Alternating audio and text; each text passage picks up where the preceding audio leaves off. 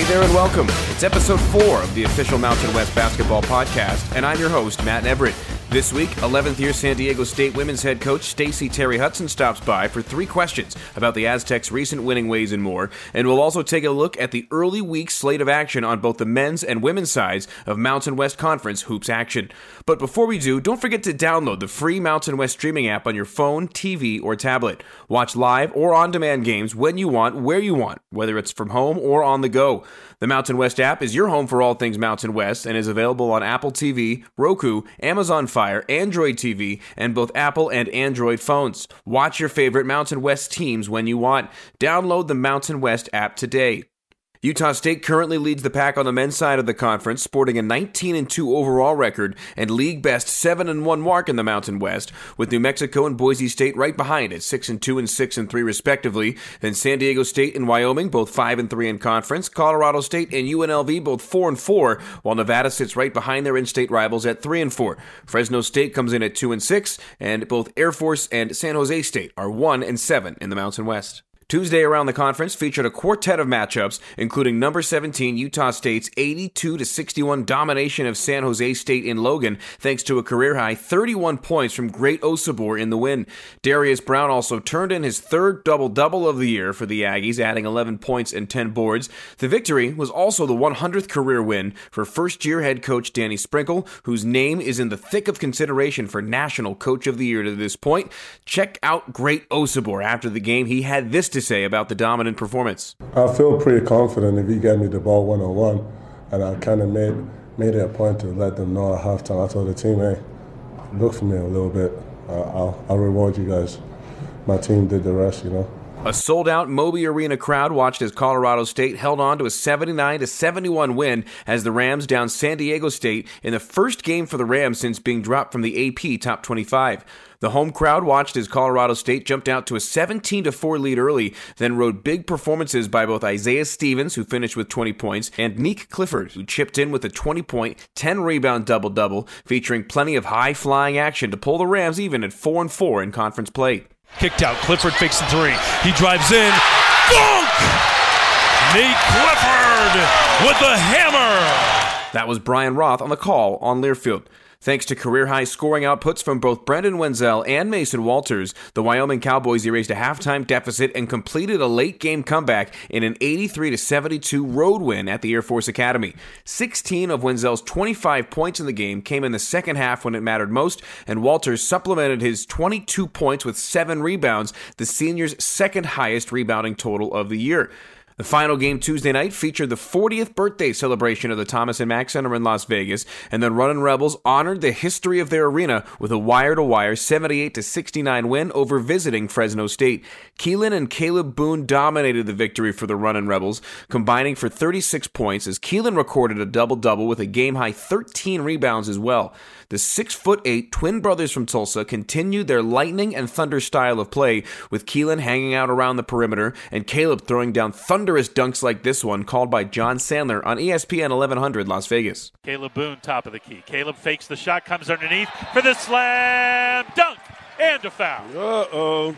And to wrap up the midweek men's slate, Boise State traveled to the pit in Albuquerque and used the game of a lifetime from Max Rice, who scored 35 points to secure an 86 to 78 win over 19th ranked New Mexico. O'Mar Stanley also turned in a 12 point, 14 rebound double double in the win as the Broncos handed the Lobos their first home loss of the season.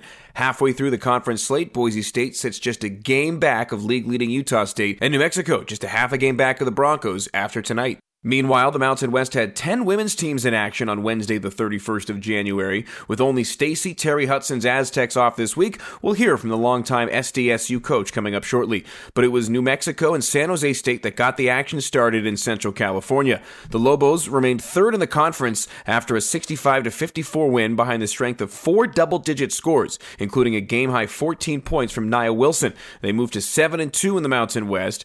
New Mexico also stifled the Spartans on defense. The home side had exactly zero double digit scores in the game.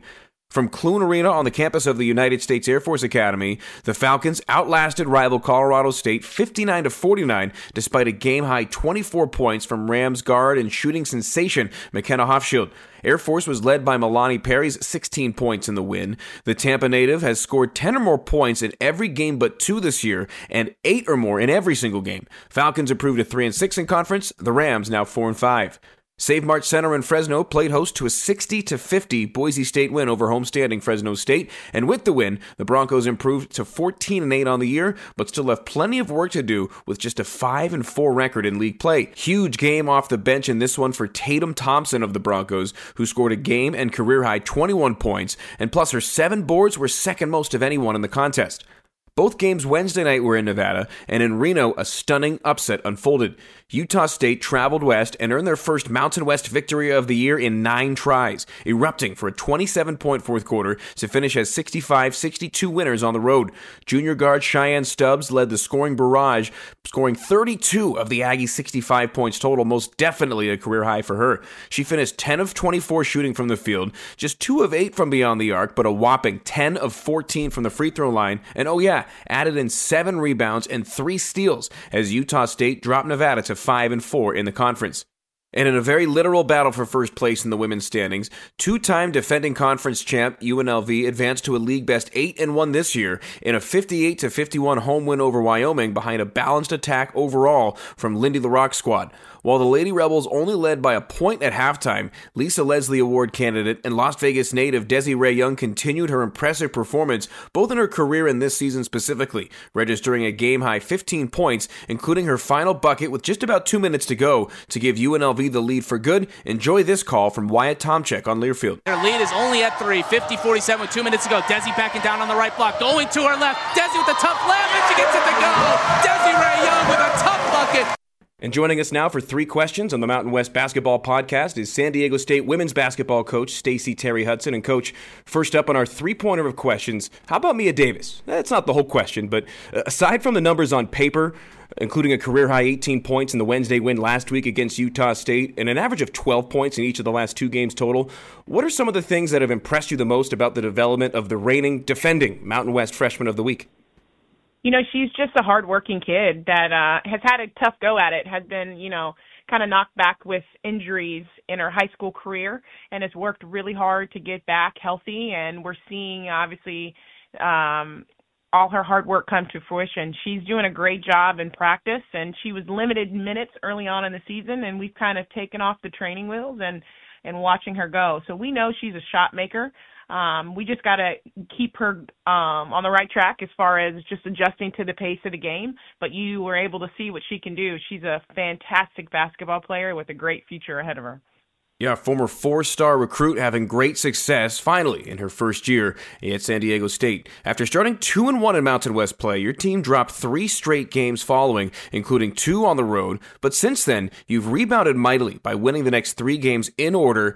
As you get the chance to reflect during the midweek bye this week, what were some of the biggest changes for your team between that streak of losses into the red hot momentum that you're enjoying now? Well, we started great, like you said. Um, and what hurt us is we had a tough uh, start at the conference. I mean, we played some really tough road games, and without our our senior leader and Abby Prohaska, she was out for four games with the concussion, and three of those losses came when she was out. So we're we're back at full strength, and I think you can see we're playing a little better basketball when we have our full roster. Uh, one of the unique things about you, coach, has nothing to do with you. You met your husband, Justin Hutson, while he was an assistant at San Diego State, and of course has now risen to the rank of running his own program at Fresno State. What are some of the unique aspects of a head coach husband wife duo like yours? And as a follow up bonus question, are you both as competitive with each other as you are while coaching your teams? You know, we are very competitive people. Uh, however, we are each other's biggest cheerleaders.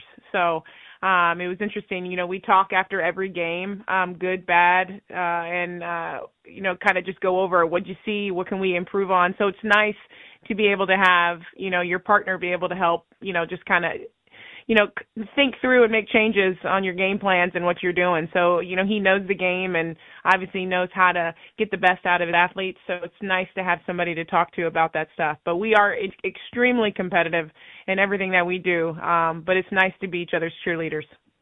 After a midweek bye this week, San Diego State heads to Fort Collins to take on Colorado State at noon uh, Pacific time on the West Coast. San Diego State women's basketball head coach Stacie Terry-Hutson, thanks so much for joining us here on the Mountain West Basketball Podcast.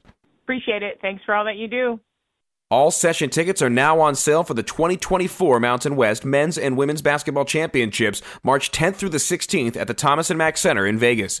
They can be purchased at themw.com, and the women's tournament gets things going Sunday, March 10th, running through Wednesday the 13th, and the men's side gets going with first round action on Wednesday, March 13th, and culminates with championship Saturday on March the 16th. All 11 women's and men's teams will compete in the Mountain West basketball tournaments, with the winners earning the league's automatic berth into the NCAA tournament. Single session and group tickets will be available coming up soon. They can be purchased at themw.com. That'll do it for the fourth episode of the official Mountain West Basketball Podcast. Thanks for your continued support, and thanks to San Diego State women's head coach Stacie Terry-Hutson for joining us for three questions. Don't forget to download the Mountain West app, follow my partner Nate Kreckman and I on social media, and enjoy the rest of the week around the Mountain West Conference.